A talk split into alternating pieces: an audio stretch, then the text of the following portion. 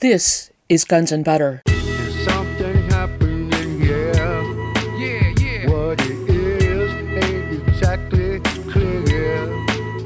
There's a man with a gun over there. It's enterprise software that gives you uh, not only access to everything that's going on um, in the network in real time, but it gives you surveillance and uh, you know the ability to intervene, to, to, to do something, to change something. And uh, this would explain, for example, why the American military was uh, unable to respond effectively to the hijackings on 9 11. I'm Bonnie Faulkner. Today on Guns and Butter, Christopher Bollyn. Today's show The War on Terror The Plot to Rule the Middle East. Christopher Bollyn is an independent researcher, investigative journalist, and author. He spent three years traveling extensively throughout Europe and the Middle East. He studied Egyptian, Biblical Hebrew, and Norwegian at the University of Oslo. He is a graduate of the University of California in history with an emphasis on Israel Palestine. Along with research and writing, he has worked as an editor and translator. His travels and studies of German, Spanish, Norwegian, Swedish, Hebrew, and Arabic languages have helped him analyze international politics and events. He is the author of Solving 9 11 The Deception That Changed the World, Solving 9 11 The Articles, and The War on Terror The Plot to Rule the Middle East. His newest book, out on September 11, 2019, is Solving 9 11 The Articles, Volume 2. Christopher Bollyn, welcome. Thank you. It's nice to be with you.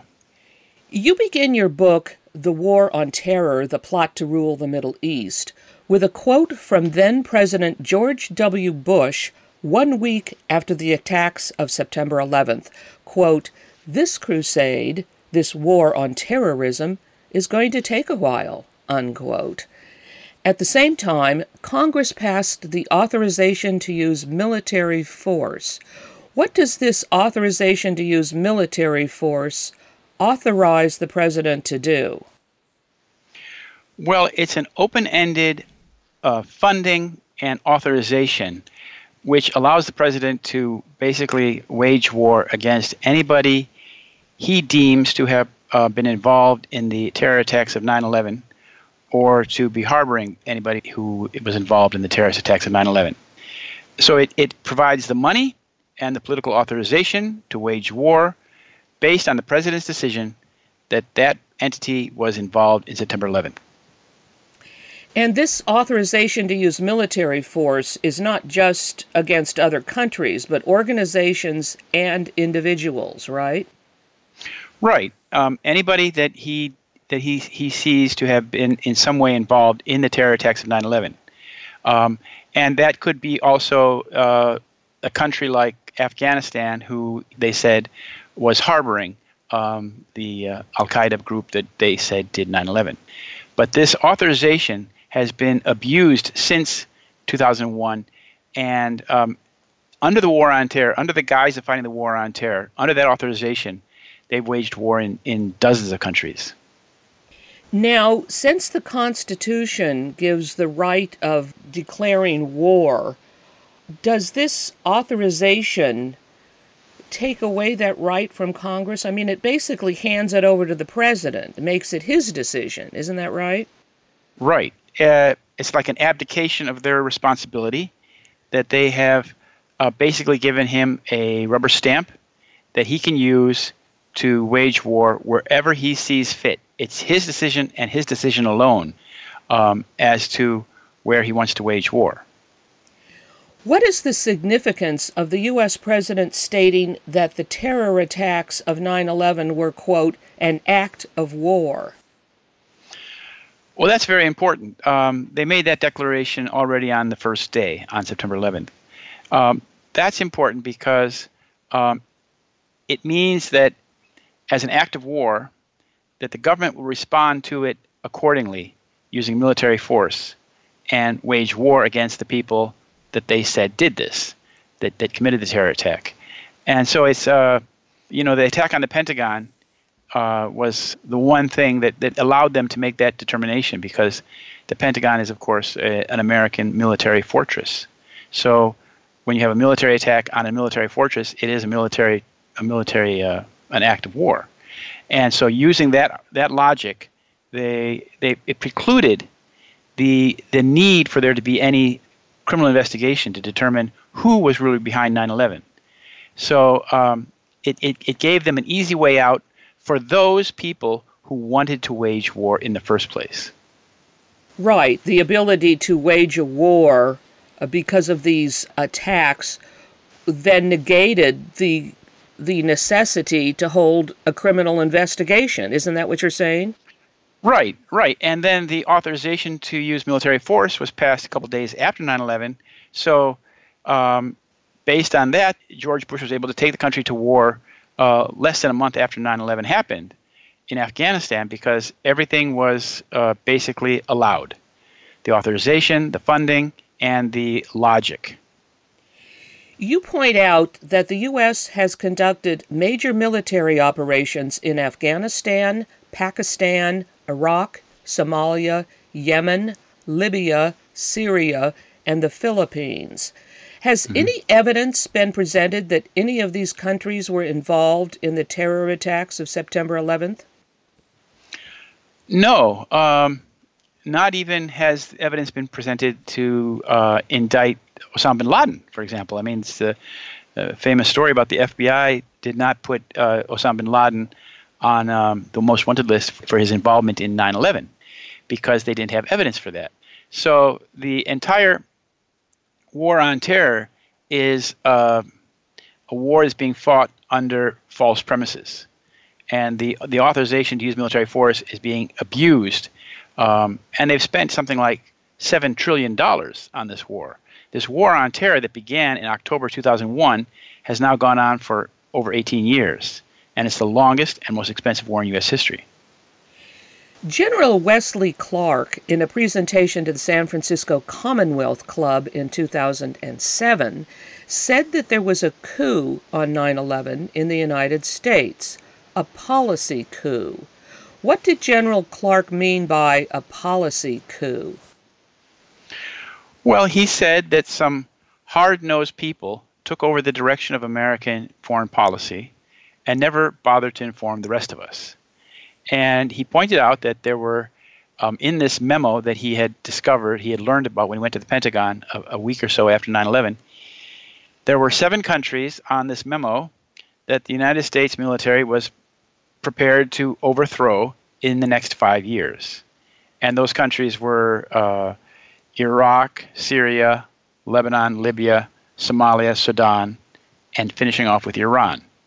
And that's basically been the to do list for the war on terror. And uh, yeah, that's what they've done.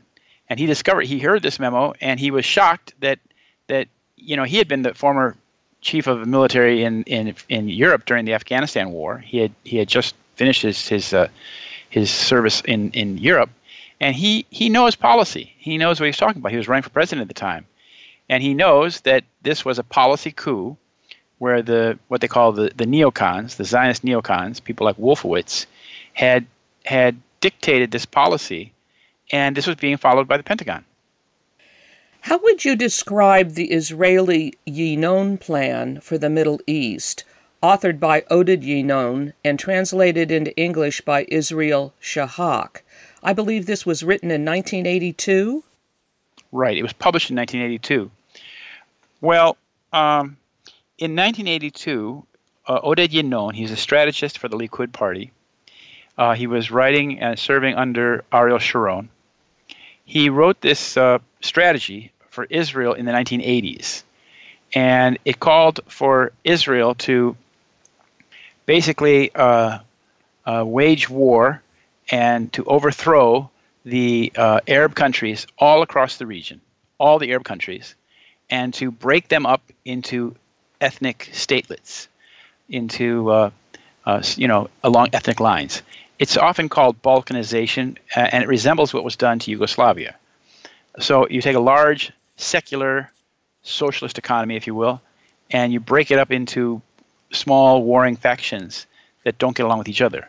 And this is exactly the, the, the plan called for on the Eastern Front, uh, doing this first to Iraq and then Syria, saying that Iraq was the, the main enemy, the, the largest, most formidable em- enemy of Israel. And the thing is, this is exactly what's happened under the United States um, occupation of both Iraq and Syria. And I, I, saw in the news just today that uh, Michael Pence is visiting Iraq, the Kurdish, the Kurdish uh, section of Iraq. So Iraq has been broken up into a Sunni section, a Shiite section, and a Kurdish section in the north. And the same sort of thing is being done to uh, uh, Syria. And these were the first two uh, targets for the uh, Israeli plan known as the Yinon Plan. It was published in Hebrew in 1982. What are some of the drastic political and social changes that have been imposed on America and the world as a result of the 9 11 deception? Well, it, it, it, it, fundamentally changed the relationship between the citizen and the state. Um, as you can see, like in the United States, when you go flying, traveling, you're treated as a suspect uh, a, a, terrorism suspect, even though you're just a member of the traveling public. Uh, this can be on the trains, this can be on the planes, uh, the way we're treated when we go in through the uh, security check. And um, also, there's been a huge increase in the militarization of the police forces in America. Um, this is partly due to the, the whole idea of preparing for uh, you know the same sort of insurrection in the United States as they have faced in Afghanistan and Iraq, and also the um, uh, the fact that a lot of people that served in Iraq and Afghanistan in the wars um, have come back from the wars and gotten employed as police officers. So you have this, uh, you know, this whole militarization of America. Uh, the police, you see it everywhere you go, and that is uh, that's part of the that's the legacy of the, the war on terror. What exactly has the war on terror brought us uh, in terms of the rules of war, including torture. Now, that never used to be allowed. Right, right, right. They don't call it torture. They, you know, they call it enhanced interrogation. But yes, the the rules have all been rewritten, so that we now have uh, torture, as you say. We had we had big camps, you know, in in Iraq, like Camp Bucca, where people were, you know, tortured and abused systematically. Um, and this was done because they said that there was a, a need to know what these people uh, were up to. And so, based on that uh, and the whole fear that they had imposed on the on the American public, uh, people went along with it. They went along with this, thinking that these people that had done 9/11 were so evil that um, anything would anything would be anything that could could stop them, anything that could hinder their their evil plans would be allowed and it, you know that's it's uh, like I said, America's just become a very much a a, a pro pro war anything goes uh, nation uh, after after 9/11. How was the foe in the war on terror created? Well, that's a very good question. You see, the war on terror is a very old uh, doctrine uh, an Israeli doctrine going back at least to the late 70s when Menachem Begin, the arch terrorist of Israel history, uh, when he became prime minister, he became prime minister in 70, 74, I think. His party came to leadership in 77. He was the, the prime minister then in 77. Two years later, he called a conference on international terrorism in Jerusalem, which was attended by something like 700 dignitaries from around the world, uh, owners of media, President George President George Bush's father, George Herbert Walker Bush, who was running for president at the time. And they uh, rolled out this doctrine in a three day propaganda offensive in Jerusalem called the Jerusalem Conference on International Terrorism, in which they said that, uh, that the new enemy of the, of the West was terrorism, international terrorism. At the time, they blamed it all on Russia, that Russia was behind this terrorism. And they said that um, uh, what has to happen is that the Western militaries have to engage, um, you know, the terrorists in the Middle East and those nations that are protecting them. And so this was the doctrine, and this was the war on terror doctrine explained and laid out as the new doctrine for the West to follow. And what happened though is that it it, it didn't go into effect immediately uh, because it required, of course, something like 9/11 to make the United States you know, move its military operationally into the Middle East. So 9/11 was basically the spark plug or the, the, the kickstart that brought this war on terror from 1979 into reality, into operation. I'm speaking with investigative journalist and author Christopher Bollyn. Today's show The War on Terror The Plot to Rule the Middle East. I'm Bonnie Faulkner. This is Guns and Butter. Now, of course, this Jerusalem Conference on International Terrorism that took place in 1979 and was arranged by then Israeli Prime Minister Menachem Begin was extremely important and seminal mm-hmm. in this whole uh, war on terror. And as you've mentioned, uh, George H.W. Bush was in attendance, and he was running for president then. Mm-hmm. On the same subject, what is the Jonathan Institute, and what was its purpose? Right. Well, the the entity that uh, hosted the conference was the Jonathan Institute. Jonathan is the first name of Jonathan Netanyahu. This is uh, Benjamin Netanyahu's older brother, who uh, reportedly died, was was killed in the uh, Israeli operation in Entebbe. Um, I think it's Uganda when there was a, a hijacked planes had been taken there, and the uh, Israeli um, covert force uh, known as Sayeret Matkal went in and uh, were able to release the hostages. But in the process of this rescue operation, Jonathan Netanyahu was killed. So they named the institute after him. And so that Menachem Begin was the organizer of the conference. He was the prime minister at the time. He was um, in, involved in Lebanon, you know, attacking Lebanon at the same time. And uh, Benjamin Netanyahu and his father, Ben Zion Netanyahu, were the conference hosts, if you will. They were the ones that organized it and, and got it arranged at their institute. This isn't an institute that has any sort of address, physical address. It's just an institute. And its whole purpose was to promote the idea of the war on terror. You mentioned this uh, operation at Entebbe in Uganda. Um, wasn't that a false flag? I mean, wasn't that was that an actual hijacking or was that staged? Well, that's a good question. You know, um, I don't have enough information about the Entebbe operation or you know other operations at that from that time period. Uh, people say the same thing about the uh, Munich massacre from the Olympics in 1972. It was, I think.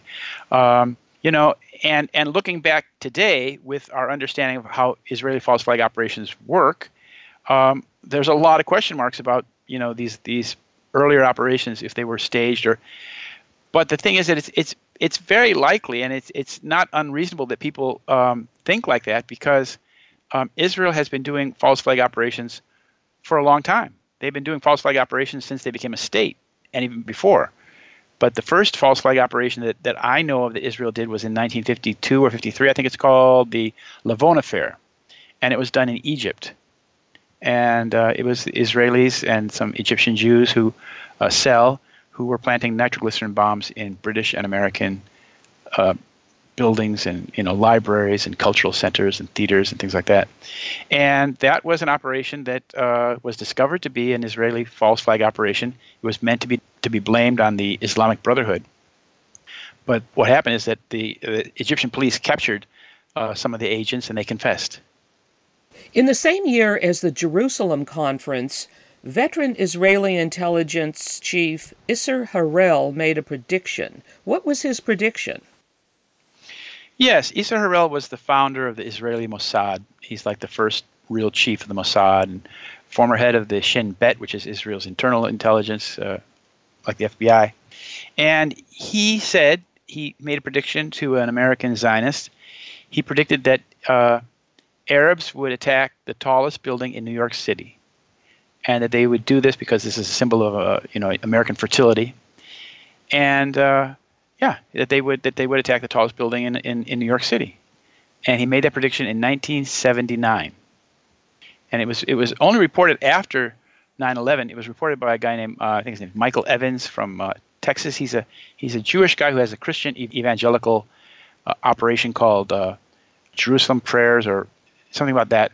Uh, but what he does is he he's one of these Christian Zionists who who's very pro-Zionist, and he was very close with people like uh, Menachem Begin and uh, Isser Harel. And so at the same time that they had this conference, uh, Isser Harel was putting into his mind, into Mr. Mr. Uh, Michael Evans' mind, the idea that um, oh, it's called the Jerusalem Prayer Team. That's what it's called. That that Arabs were, were targeting the United States of America, and they would target the tallest building in New York City. I call this ideation. This is putting this is putting hints out there, putting the idea out there through people like uh, the the evangelist minister. They did the same thing in a movie form, uh, television shows. They put the idea out there that Arabs are targeting the tallest buildings in New York City. So when it happens, the public is is is is a short way for them to understand that this is simply reality imitating art. You know that this is had, has been predicted and you know it's understood and well that's what happened. Didn't you see the movie? Yes. Could you talk about Mossad operative uh, Arnon Milchan and the Hollywood films he's produced? Mm-hmm. Arnon Milchan is right in the middle of this uh, current case with uh, Benjamin Netanyahu because he he's the Hollywood producer who um, was also a senior Israeli agent. He was an agent in an operation called Lakam, L-A-K-A-M, and that is Israel's top secret uh, uh, operation to get components for their nuclear program from the United States. And this guy was was their number one agent, and he was at the same time he was a Hollywood film producer. He made Pretty Woman, uh, JFK, Brazil, um, The Fight Club, you know, lots of movies he's made. And in his movies, there's there's often ideation of the 9/11 attacks. For example, there's a movie he made called the first movie he ever made was called The Medusa Touch, in 1978, in which a uh, passenger aircraft is flown into the Pan Am building, and that's the climactic scene of the movie. I think it's uh, one year before the conference, and uh, it's very telling when you understand that, when you see that he, Arnon Milchan, was Israel's top Israeli agent. He's close friends with Ezer Weizman, the uh, de- defense minister of Israel at the time. He's uh, very close friends of Shimon Peres. Shimon Peres is the guy who brought him in. Um, Shimon Peres is, of course, the, the godfather of the whole Israeli arsenal, nuclear arsenal. And this man, Arnon Milchan, his his operation was to uh, get what they needed for the for the nuclear arsenal. And he was caught red handed. His operation was caught red handed smuggling uh, nuclear triggers, something like 800 of them, from the United States to Israel. And at that time, his employee who was involved in this operation was Benjamin Netanyahu. Now, in the in the trial with Benjamin Netanyahu, or the, the charges that are placed against Netanyahu, um, part of it is because he was receiving uh, bribes or uh, gifts, very expensive gifts from Arnon Milchan. Now, what about uh, the television pilot, The Lone Gunman, that uh, you write about in your book, was uh, co produced by Arnon Milchan and Rupert Murdoch? Yeah, well, they had a, a television company together. They, they have, or they had, uh, Regency Productions, I think it's called, and they're very close as well. Murdoch is very close to Arnon Milchan. Uh, Milchan was his landlord, or vice versa. But in any case, they're they're business partners as well. They're they're co-owners of this TV production company.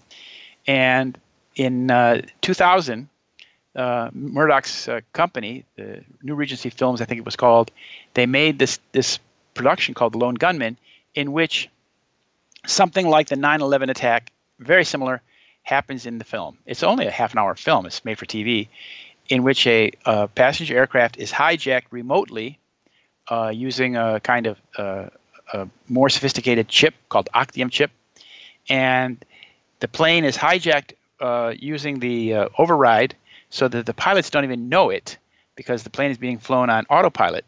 And uh, what happens is that the plane is flown is being flown directly into the World Trade Center. And at the last minute, the uh, pilots are able to regain control and, and just narrowly miss avoid hitting the World Trade Center. But this movie came out uh, and was aired on Fox TV uh, in March of 2001, six months before 9/11 happened. And you know, this is the thing. What we see with Milchan and Milchan's Murdoch films is that the the idea, the ideation of 9/11, is shown time after time after time, and the the idea of the war on terror is another uh, part of, of his uh, films in the, in the movie Brazil, the futuristic film Brazil. Um, it's it's a state where, like the United States is today, where the, the, the state is waging a constant war against terrorism, and in doing so, it's you know it's imposing itself a great deal on on its own people. Yes, in the film Brazil, there are terrorist attacks and bombings just randomly. I remember a scene where uh, some people are having an elegant dinner, and all of a sudden a bomb blows out the wall. Mm-hmm. But it's just routine, and the and the waiters rush in and and put up a, a screen between between the uh, diners and the blown out wall, and it's all presented as if it's just a day in the life. Yeah, and if you remember that scene in the restaurant where the women are talking about the operations and the surgeries they can get, uh, and the bomb goes off, just before the bomb goes off, the uh, the woman, one of the young the young girl says salt, and she raises a, a jar of salt to offer salt, and then the bomb goes off. That's very interesting. And then and then as soon as the bomb goes off, um, the band the band brushes off brushes themselves off and starts playing. And what song do they start playing? The Hava Nagila, the Zionist national anthem. The Oh. Hava Nagila. Oh my And- God! and I, I- I, for- I, I, I forgot about that detail. whose i- whose idea was that? You know, and and that's that's just like Arnon Milchan making a joke out of the whole thing. You know, this movie was made in 1985 or 86, and it's like it's it's a very very interesting choice of music. Yeah, that's very chilling. You've mentioned how Arnon Milchan was involved in uh, the smuggling of nuclear triggers out of the United States to Israel. Could you talk about the theft of nuclear material and uranium from the United States by Israeli operatives? Who were they, and what was the time frame in which these thefts were taking place? Well, there was a uh, operation. I think it was in the 70s or or early 80s uh, from Apollo, Pennsylvania, in which Isser Harel, his his men, his his main men, uh, were were then uh, Zvi Malkin and Shalom Ben Dor, and a, a very key player in this is a man named Rafi Eitan.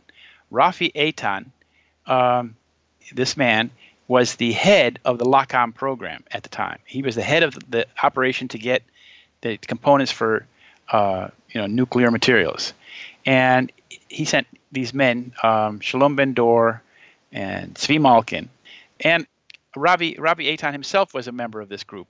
They went to uh, Apollo, Pennsylvania, and uh, arranged with this man who owned this company, Numec, I think it's called. The man's name was Ben Shapiro, and he was an American Jew, who was willing to help. And what happened is that after they visited um, the plant in Apollo and met with Mr. Shapiro, the plutonium was then sent in uh, special cartons uh, to Israel by uh, by El Al freighters, and this was the smuggling of plutonium to Israel for their nuclear weapons. And uh, it's interesting that this is uh, discussed in the uh, book about uh, Robert Maxwell, Israel super spy, because uh, you know Rafi Eitan played a big role in all of this stuff, and uh, it's, it's also involved uh, the theft of the Promis software. That came a little bit later. That came in the 80s. Um, but when Rafi Eitan was able to steal the Promis software, this is the prosecutor's information management system, um, it allowed them to uh, adapt the software for spying and sell it to countries all around the world, um, which gave the super user, the Israelis, access to everything that was going on in the networks that had bought the software. I'm speaking with investigative journalist and author Christopher Bollyn. Today's show The War on Terror The Plot to Rule the Middle East. I'm Bonnie Faulkner. This is Guns and Butter. Right, and you mentioned uh, Robert Maxwell uh, in connection to this uh, Stolen Promis software, and I believe in that book, uh, isn't he selling this software to other countries? Yeah, they used Maxwell as their main sales agent, and he sold it, you know, first to places like Zimbabwe and South Africa, and then to Jordan and countries in the Middle East, and and it got everywhere. It got to banks and Swiss banks, and you know, then they then they this was the Promis. This was the modified Promis software. So they got the Promis software from the Department of Justice, um, and he was Rafi Eitan was traveling in the United States under a, an alias. I think it was named David Orr, something like that, Dr. David Orr. So he, he was using the identity of an Israeli man, a, a, real doctor in, in Jerusalem, and traveling under under his name. And they got this uh, software, and then they, they he adapted it. He brought it back to Israel, and they adapted it for spying. So they put a microchip in, in there, and, and they they moved things around so that this became um, enterprise spyware. And this was in the 80s. This is like in 1984 and and then 83 84 and then they kept developing this the capacity or the capabilities of the software in something called Ptech and Ptech was the software that was running on all the American military computers and the federal computers on 9/11 and this was the again the spy software that um, was developed by Israel and that was being used to uh, monitor what happened at the FAA on 9/11 and uh, it's a it's part of the, it's a, very important aspect of the computer crime of 9/11. Right, and you pointed out to me something I hadn't thought of, but that Ptech probably is a shortened form of Promis technology. Right. It, it stands to reason because it's it's the same it's the same sort of software. It's enterprise software that gives you uh, not only access to everything that's going on um, in the network in real time, but it gives you surveillance and uh, the ability to intervene, to, to, to do something, to change something. And uh, this would explain, for example, why the American military was uh, unable to respond effectively to the hijackings on 9/11, because they were planes were planes were diverted, you know, um, uh, communications were missed, uh, you know, so the the attacks went on unhindered. And I think we might also mention, uh, with regard to Robert Maxwell, that he is, of course, the father of Ghislaine Maxwell, who's been in the news lately uh, with regard to the mm-hmm. Jeffrey Epstein scandal. Right, right, and and in the in the Epstein scandal, you see that one of the most uh, conspicuous Israelis involved in that was uh, Ehud Barak, the former head of Israeli military intelligence, was you know seen photographed coming in and out of um, the, the uh, townhouse of Jeffrey Epstein, and he, he would stay at Jeffrey Epstein's house, one of his houses when he was in town. So um, yeah, it's it's it's an Israeli operation. You know, the the Epstein thing was an Israeli operation, and it was it was used to uh, control you know people of influence, politicians, and what have you. And if you look at the list of people who flew on the you know Lolita Express or who stayed on Jeffrey Epstein's island, it's uh, it's all the big shots. You know, it's all the top brass.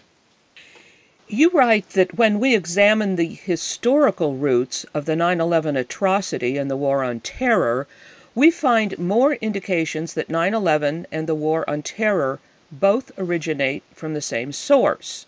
Mm-hmm. What are some of the key events beginning in 1977 that point to a common origin for both 9 11 and the War on Terror. Now, I know you've already mentioned a mm-hmm. few of them, but what event uh, occurred in 1977?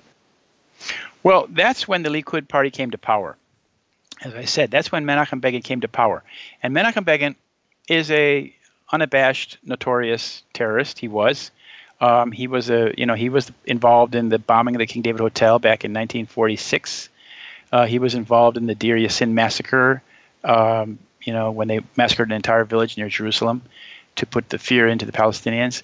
So um, when this man came to power, uh, you know, as as uh, Mr. Einstein, Dr. Einstein wrote in 1948, um, Einstein warned the American Jews and the American community that if if uh, Menachem Begin ever comes to power, if his party ever comes to power, it was known as Herut at that time. Um, you know, these are terrorists, and they will they will do terrible things. And you know, unfortunately, the warnings of Albert Einstein were uh, not heeded. Um, but anybody who, who's followed uh, Israeli politics over the decades knows that you know the, the likes of Ariel Sharon and Yitzhak Shamir and and Menachem Begin, um, these are people who who uh, came to power using terrorism. Terrorism is their modus operandi. So that when they when they came to power politically, in 1977, um, it would be no surprise, it should be no surprise that they immediately engaged in uh, wars of aggression against Lebanon, for example, and they immediately began using terrorism. There's a, uh, a book that came out uh, uh, Rise and Kill First. It came out last year, and it's written by an Israeli guy. It's it's it's a it's a discussion of it's a, it's a description of all of the uh, not all, but a lot of the Israeli assassinations over the over the over the years. And um, in this book, they talk about in 1979, um, Israeli military intelligence created a terrorist a terrorist network in Lebanon, in which the Israelis themselves were putting car bombs and donkey bombs and truck bombs, um, which operated for four years, for four years until 1983, and uh, causing chaos and, and wars in Lebanon between various factions. And of course, remember in 1983 what happened to the American uh, barracks in Beirut. It was blown up by a truck bomb that the Mossad knew all about. So that was the beginning of the war on terror. And and as I said, that they had the conference in 1979 in which they laid out the doctrine that the West should engage, uh, you know, Islamic terrorism across the region um, because it's a struggle of, of, the West. And and then in 1982, again, the Oded plan came out, uh, which called for the uh, balkanization of all the Arab states. Well, how is little Israel going to balkanize all the states? Well, in order to do that, they obviously had to get the Western militaries in there to uh, do the, the hard lifting that uh, required, you know, they needed to be done in places like Iraq and Syria. That's exactly what's happened. And so then fast forward to like 9/11 happened, um, and that was, as I said, the kickstart for the whole war on terror. That that that uh, Bibi Netanyahu had been pushing for decades. If you remember in the 80s, Netanyahu came out with, after the first conference in Jerusalem, he came out with books about it. He came out with books in which he reprinted the, the, the speeches that were given or the articles that were written about it. Um, and he promoted this war on terror. And he wrote books like Fighting Terrorism, How the West Can Win. And so he was pushing this, this like uphill all the way. And I, I, I when I read those books, I thought, you know, how is this going to happen? How is this going to come to fruition? Well, 9 11 is how it happened so when 9 11 happened, they were able to kickstart the war on terror that he'd been pushing for so long. So when he was asked by the New York Times on 9 11, what does this mean? What does the what happened today mean for Israeli American relations? And he said, it's very good. He blurted it out. It's very good. He said, well, it's not very good, but it'll it'll uh, bring sympathy for the Israeli position or something like that. So it's like, you know, he couldn't hold himself back. And then all the interpretation that we got about the events of 9/11 came through from him and Ehud Barak. Ehud Barak was in the BBC studio, uh, BBC television studio in London, uh, shortly after the towers were struck, and he was calling for exact. He blamed Osama bin Laden. He said that now is the time to start a concrete operational war on terror, and that's exactly what we got.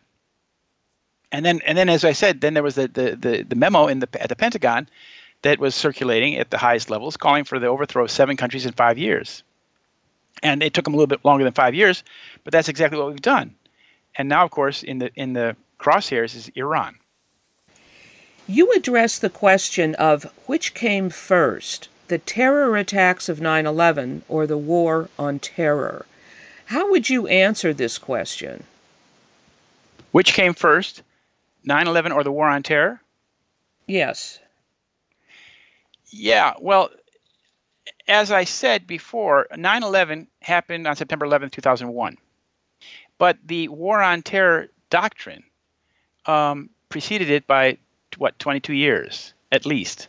So it's like they, they, they laid out the, the, the whole idea of the war on terror, they laid out the logic, they laid out the, the propaganda for it um, before they achieved it. And in order to achieve it, they had to get, of course, the United States military into the region. So that's what 9/11 was all about. And as you saw, it was all done like on a greased slide. They had the authorization to use military force. They had declared it a, an act of war. Um, they had the Pentagon attack. So it, it was it, it was a, a, foregone conclusion that the United States military would respond, and uh, you know it was it was all prepared in advance. It was all very carefully laid out so that the that, that it was a given. It was a given that after 9/11, the United States would go into the Middle East and start waging war.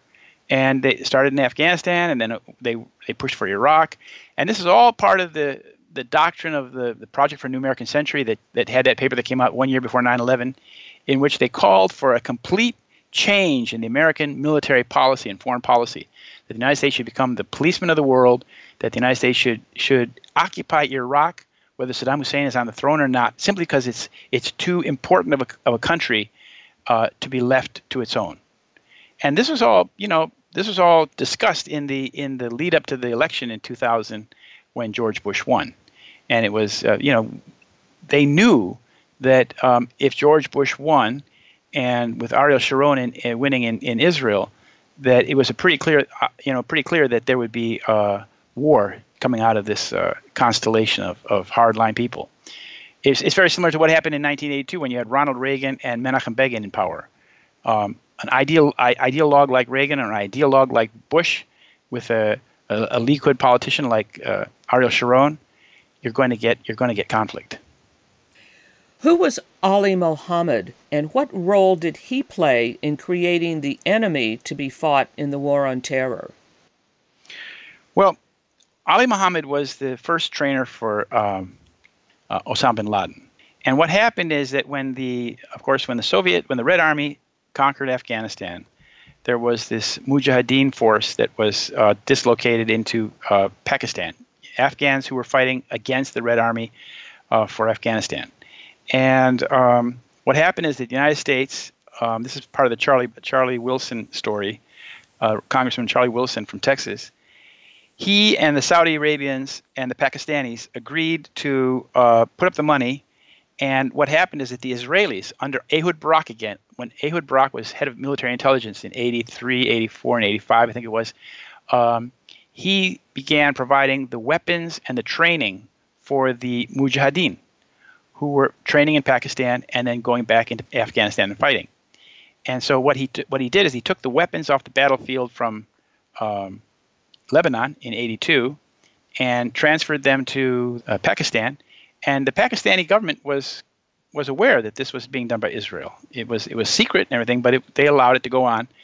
And uh, one of the trainers who was training these Arabs, these Afghan Arabs are called, people like Osama bin Laden, was a man named Ali Muhammad, who happens to be a Hebrew-speaking uh, agent, supposedly from Egypt, probably an Egyptian Jew or something. I don't know, but he spoke he spoke Hebrew, and he learned Hebrew probably from uh, being the trainer with the Israeli intelligence working in Pakistan. But uh, this is the man who trained and, and set up all these operations that were done in the name of Osama bin Laden. You know, so he, he set up other operations as well, like the uh, shooting in uh, in New York of Meir Kahane and things like that. Um, Ali Muhammad then was then uh, finally arrested and he had been trained in America as well. He was then put in a federal penitentiary, a federal prison, um, and then he disappeared from that federal prison without a trace. kind of like what happened to uh, Jeffrey Epstein. I'm speaking with investigative journalist and author Christopher Bollyn. Today's show The War on Terror The Plot to Rule the Middle East. I'm Bonnie Faulkner. This is Guns and Butter. What has your research revealed about the origins of the terrorist videos? Well, the terrorist videos, you know, they they all have come to us from one source, and that source is um, Site Intelligence Group. And recently, there's a couple more branches, derivatives of that group. But Site Intelligence Group is a is a propaganda. I call it a propaganda tool of the Israeli state. It's based in in Maryland, Bethesda, Maryland it's run by an Iraqi Jewish woman named Rita Katz. And these videos would be provided from, from her site intelligence group to the media and the subscribers. And there was one of the videos back in, uh, I don't know, 2009 or something about uh, Osama bin Laden. And in that case, she had she had sent this video or a beheading, maybe it was a beheading video. She had sent this video out to several people in the administration, high high up people in the in the government, and before it had been released, and she told them, "Don't don't don't tell anybody you have this video until it's been released by the uh, Al Qaeda or ISIL whatever it was." And uh, but some somehow it leaked, and so it became a it became known um, that that she had this video. This Israeli woman had this video and had released it to the media before it had even been released by the people who were the terrorists. So you have to say, well, how did how did this woman have the video before it's even been released by the by the Arab terrorists. And this is this is the thing is that you know in order to keep the war on terror going and to steer this monster, they have to occasionally do things or bring out information or uh, you know uh, interpret what's going on in the Middle East uh, for the Americans. And and and just like 9/11, how 9/11 was interpreted, it was interpreted for the United States government, for the military, by Ehud Barak. It's the same thing what what Rita Katz and Site Intelligence is doing. They are interpreting the Middle East for us. And so what's amazing is these groups like ISIS and ISIL and Al Qaeda, who can make all these flashy videos and, and, and do all these things, are unable to actually reach the Western media themselves directly. It always goes through this Israeli bottleneck, if you will. And it's, it's interesting that um, you asked about uh, what uh, General Wesley Clark said about this uh, this policy coup, and and he had said that um, when this happened, when 9/11 happened, he said we did not have American understanding of it. 9/11, he's talking about, and what he means to say is that we didn't. Our understanding of 9/11 did not come from America, American sources, from American intelligence. It came to our understanding came from Israel. Israel interpreted 9/11 for us. And that's the case all throughout the whole saga. The whole deception of 9 11, you know, 9 11 was done in order to achieve a certain agenda. And that agenda was the war on terror. Now, the war on terror and the attacks that the United States has done against the Arab states, it makes no sense. It makes no sense for Osama bin Laden to do something like that. He didn't do this big, sophisticated attack because uh, he hates American liberties or freedoms. It was done for a much more, a, a much bigger reason, and that reason was to start the war on terror. And the war on terror is an Israeli construct. So that the sophistication of 9 11 and the end result of 9 11 strongly indicate that this is an Israeli or a Zionist operation from A to Z. And look at the look at the the actual memorial, the the Ground Zero Memorial in New York City, was also designed and built by an Israeli. It was it was built by the former um, former ambassador, uh, Israeli ambassador's son, Arad, Michael Arad. Yes, with regard to the 9 11 memorial in New York City, I finally saw it a few years ago, and it's very, very dark. Uh, I was quite mm-hmm. shocked by it. It's uh, a lot of the, I believe the museum is actually underground. Um, mm-hmm. And the waterfalls, there are these waterfalls that go down into the ground in mm-hmm. the in, in the shape of the footprints of the twin towers but it's very it's black looking it's and then there's this mm-hmm. bizarre huge white it looks like the skeleton of a dinosaur or something i mean the mm-hmm. whole thing is mm-hmm. just yeah really weird and the the guy that the, the architect who built it is a young fellow who was not hardly known he's a friend of mayor bloomberg he's also a very close friend of the netanyahu family He's a friend. He's a personal friend of Netanyahu's son. So it's like the the entire you know operation from the planning and preparation, the setting up, the prediction, the ideation, uh, the actual event, then the foisting of the deception, the fo- foisting the false narrative on the American public and the world, and then the the actual control of the legacy. What we're talking about at the memorial, you're talking about the legacy. You're talking about the place where uh, you know school buses come every day dozens of school buses come every day, and kids are taken off the bus and led through this place, and they're basically taught the false narrative. They're indoctrinated into the false narrative of what happened on 9/11. That 9/11 was done by these, you know, fanatical Arab Muslims, and that's why we are where we are today in the war on terror. And see, that's why this book, The War on Terror, is so important because because I wrote it. It's a very small book. It's only about 160 pages long, uh, 170 pages, because it's it's it's very important for the public to understand that the war on terror is a big fraud. And the fraud of the war on terror is related to the deception we've been told about 9 11. Like this book is, is, is really meant for the reader who already understands that we've been deceived about 9 11 and who did it. And the War on Terror book explains why we have been deceived and who's behind the deception. You write that the real radicals are, in fact, the traitors in the political and media arenas who have pushed the lies about 9 11 and the war on terror since September 2001, as opposed to those who do real research on these events. Right. Well, it's it's it's from my chapter chapter two of the book. It says 9/11 truth is anything but radical, and that stands to reason. A radical a radical is somebody who, who calls for like radical change in a political, you know, situation, and that's what we got. A conservative, a conservative is a person who says, "Well, let's let's you know go slow, make incremental small changes. Let's not let's not you know change everything overnight."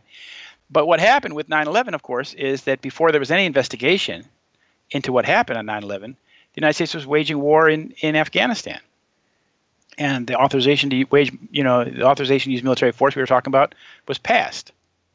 And so this this longest war in American history was started before there was even any investigation. And when people call for a new investigation, they have to understand that there hasn't been an investigation of 9/11. 9/11 remains an unsolved crime, hence the title of my book, Solving 9/11. Um, it's an unsolved crime in which the the evidence was actually confiscated and destroyed rather than than analyzed. So there's been no criminal investigation and there's been no trial.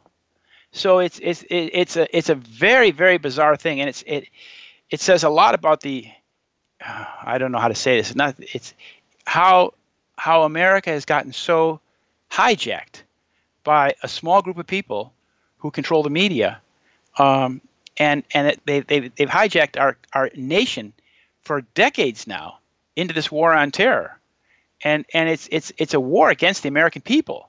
So it's really important that they wake up and understand that if we want to preserve any kind of freedom in America, we have to understand how we've been duped into the war on terror.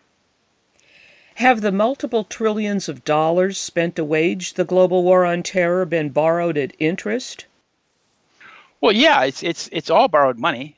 Trump said a couple, couple months ago, a few months ago, he said that it's seven trillion dollars, and what have we gotten for it? Nothing, nothing. Well, we've gotten a lot worse than that. We've gotten a big a big debt. Um, the seven trillion dollars plus the plus the uh, uh, interest on that on that debt is is is just growing all the time. But the the actual cost of the war, including that that uh, uh, future debt payments and, and treatment for the uh, the wounded vets and what what have you, is about seven trillion dollars.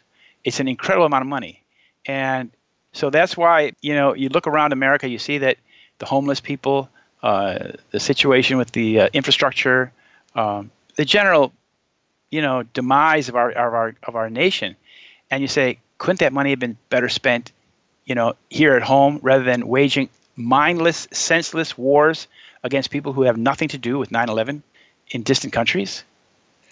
How is treason defined in the U.S. Constitution, and how would treason apply to those who engaged in what the U.S. government termed an act of war?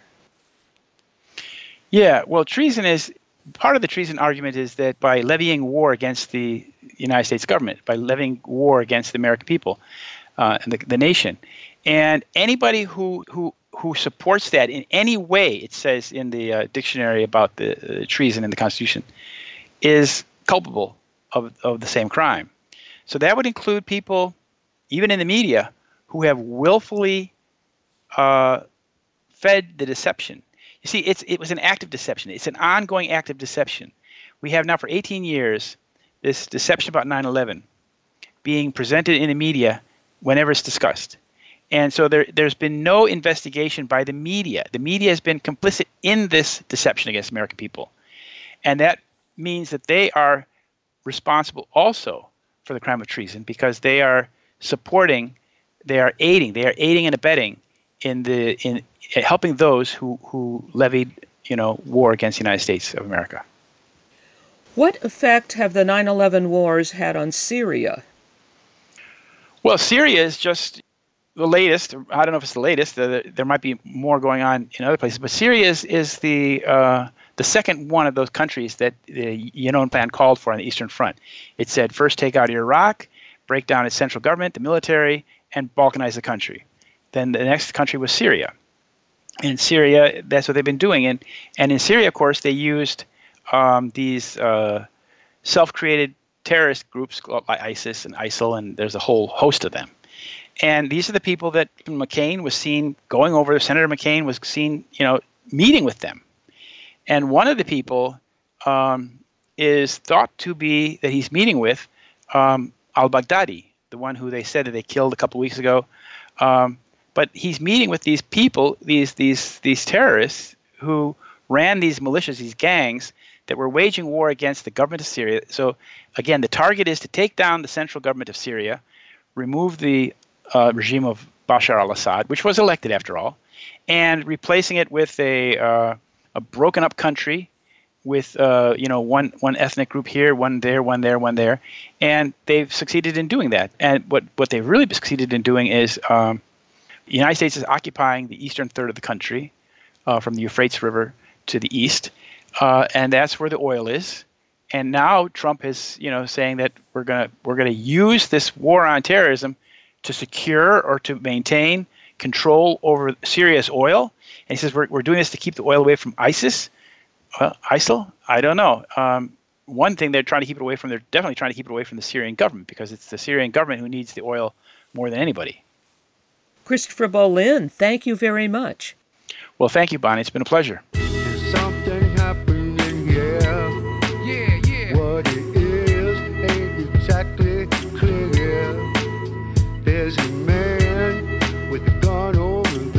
I've been speaking with Christopher Bollyn. Today's show has been The War on Terror The Plot to Rule the Middle East. Christopher Bollyn is an independent researcher, investigative journalist, and author. He has lived and traveled extensively throughout the world, including the Middle East, where he studied the region's history and languages before earning a degree in history from the University of California with an emphasis on Israel Palestine. Along with research and writing, he has worked as an editor and translator. He is the author of Solving 9 11 The Deception That Changed the World, Solving 9 11 The Articles, and The War on Terror The Plot to Rule the Middle East. His newest book is Solving 9 11 The Articles, Volume 2. Visit his website at bollyn.com. That's B O L L Y N.com. Guns and Butter is produced by Bonnie Faulkner, Yarl Mako, and Tony Rango. Visit us at gunsandbutter.org to listen to past programs, comment on shows, or join our email list to receive our newsletter that includes recent shows and updates. Email us at faulkner at gunsandbutter.org. Follow us on Twitter at G&B Radio. Hey yo,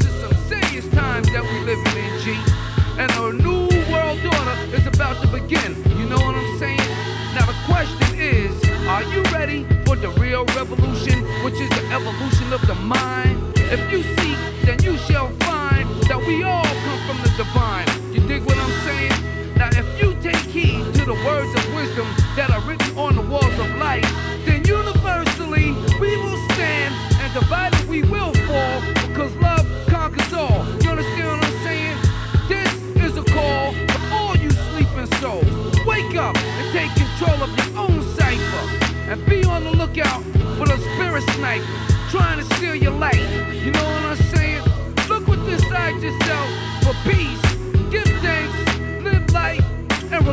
You dig me?